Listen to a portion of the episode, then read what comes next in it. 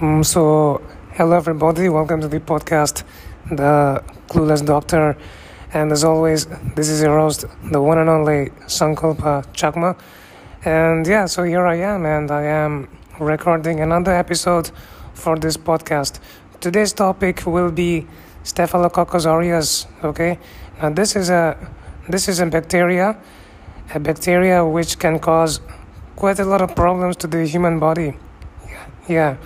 So it is a it is a gram positive bacteria, and for those of you who don't know what gram positive is, you know you know we in microbiology in medicine we have this uh, staining. Okay, we we kind of identify bacteria, different bacteria, by the stain which they which they give.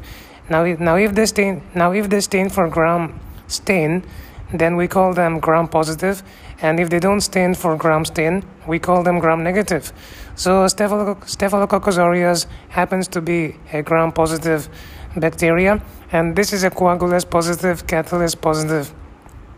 Okay, now, um, yeah, so now you know, um, I, I, I, I actually don't know where to start because I, I have, I have quite a lot of things to talk about Staphylococcus aureus. Um, well, so yeah, I, I, I've said that it is gram positive, coagulase positive, catalase positive, and you know, under the microscope, the this bacteria, this looks like, you know, you know, clusters of grapes, you know, grape clusters, and yeah, it looks like that on the, on, under the microscope, and it has it has a kind of a yellowish color to it. Now that's because of the that's because of the enzyme of the bacteria, which we which is called Zento something, okay, Zento, I don't know, synthetase or something like that, and that um, and and that and that color and that enzyme is also responsible for making the bacteria kind of pathogenic, yeah. So um, so we know um, uh, yeah. So what are the what are the diseases that Staphylococcus aureus can cause? Well, Staphylococcus aureus can cause quite a lot of diseases, but we must also remember that this um, this bacteria, this can also kind of you know grow.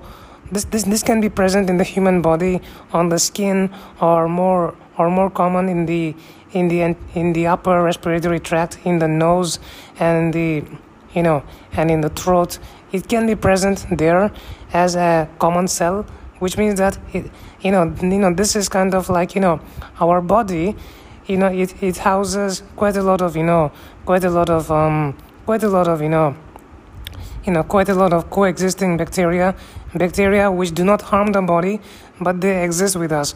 And, Staph- and staphylococcus aureus can also be one of them. But you know some and sometimes it can cause diseases. Yeah staphylococcus aureus.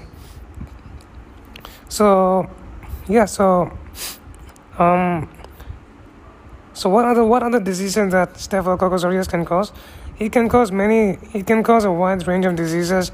Now it can cause skin infections, which are pretty common, and it can cause acne.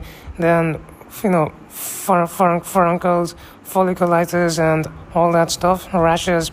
It can cause that. In in children under the age of um, uh, under the age of 10 years usually it can cause a very kind of you know a very kind of um, um not so serious but kind of um, serious looking disease which we call staphylococcal scalded skin syndrome okay so it can cause that. Now it can also it can also cause sepsis okay? Toxic shock syndrome it can, it can cause that. Then it can it can cause infection of the bones and also infection of the infection of the you know heart valves okay? Infective endocarditis okay? So um yeah so it can cause all that all that stuff.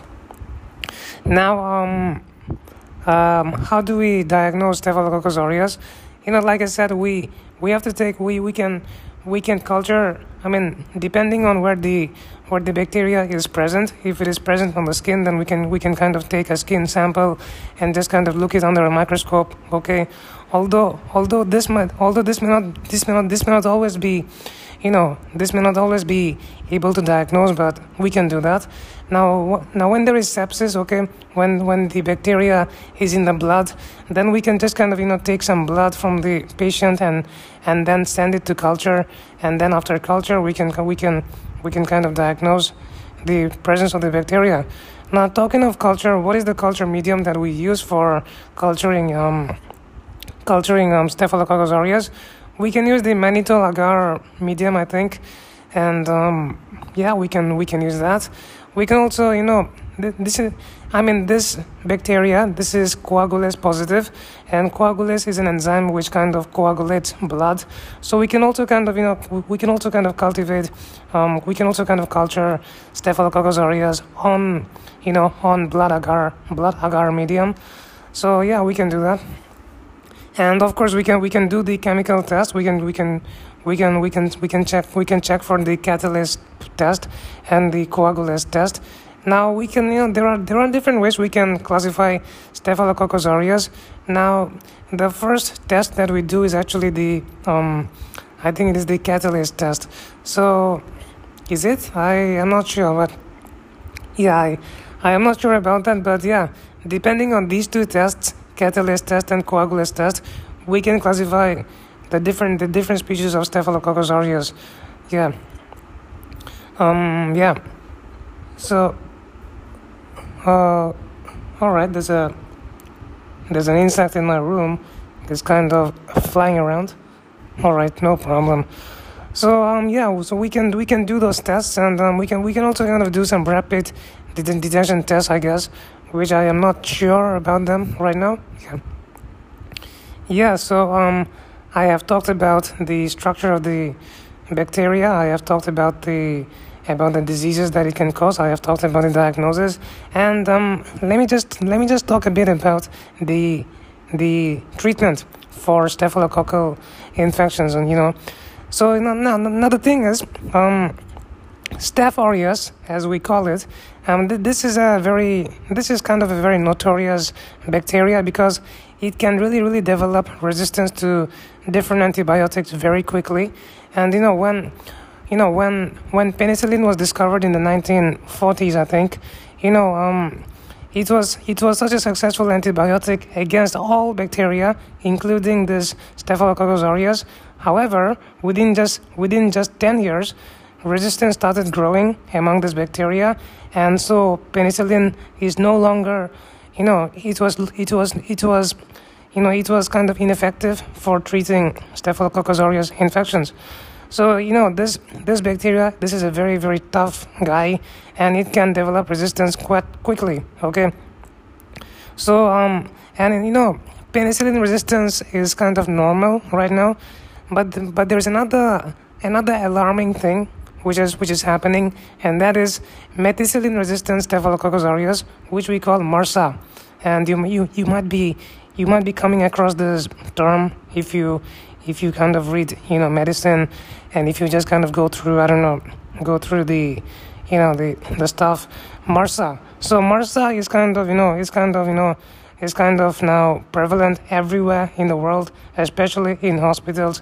And it's, it's very difficult to treat MRSA. We have to give other antibiotics, okay?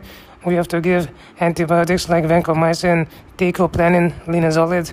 So yeah, it's not easy to treat staphylococcus. It's not easy to. It's not easy to treat MRSA. Now, if it is not MRSA, then if if it, if it is a normal kind of you know, if it is the average Staphylococcus aureus, then we can, then we can give some kind of like you know, um, better better penicillin like drugs like methicillin or flucloxacillin or you know or some kind of aminoglycosides like gentamicin. Okay um gentamicin you know sulf sulfamethoxazole we can give those antibiotics. Yeah.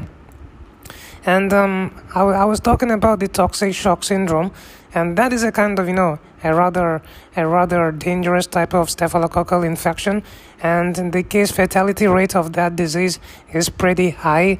So we must make sure that we give the treatment as quickly as quickly as we can. All right, yeah. And uh, regarding the other diseases, I mean, you know. Oh yeah, regarding infective endocarditis, or you know when in, when staphylococcal infection happens to the heart valves or to the or to the artificial valves. Okay, now that is kind of you know that is not good, and antibiotics do not do not work for that kind of infection. We have to we have to not we have to not only give antibiotics, but but we also have to you know replace the valve. We have to go for surgery again. So that is not good news.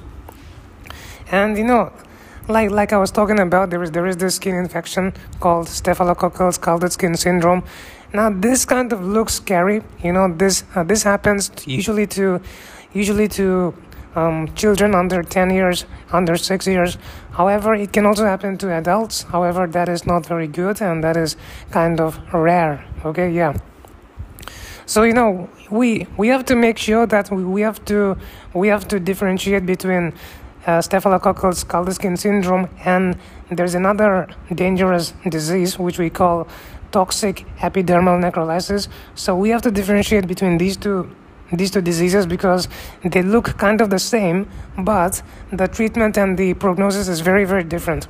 Okay, Okay, staphylococcal scalded skin syndrome, this is quite cur- curable and has a very good prognosis. On the other hand, you know, uh, toxic epidermal necrolysis, this is not a good disease, and the depending on the severity, you know, this, this has a poor prognosis. Yeah. Uh, yeah, so there is a treatment for staphylococcus for staphylococcus for staphylococcus staph aureus infections. Okay, we can give a lot of antibiotics, but usually you know, we can give, yeah, a lot of antibiotics, yeah. And I think that's about it for Staphylococcus aureus infection. And it's kind of funny, but I studied, I, I, think, I think I studied more and more, more in detail, but I cannot remember, and I definitely cannot just kind of, kind of, you know, piece together the information that I, that I, that I got. Okay, so um, well, you know, this is this is all that I can say, and I hope you you learned something from it, you took something from it, and I hope you enjoyed listening to me, this podcast. And um, yeah, thanks for listening, and I will catch you next time. Bye bye.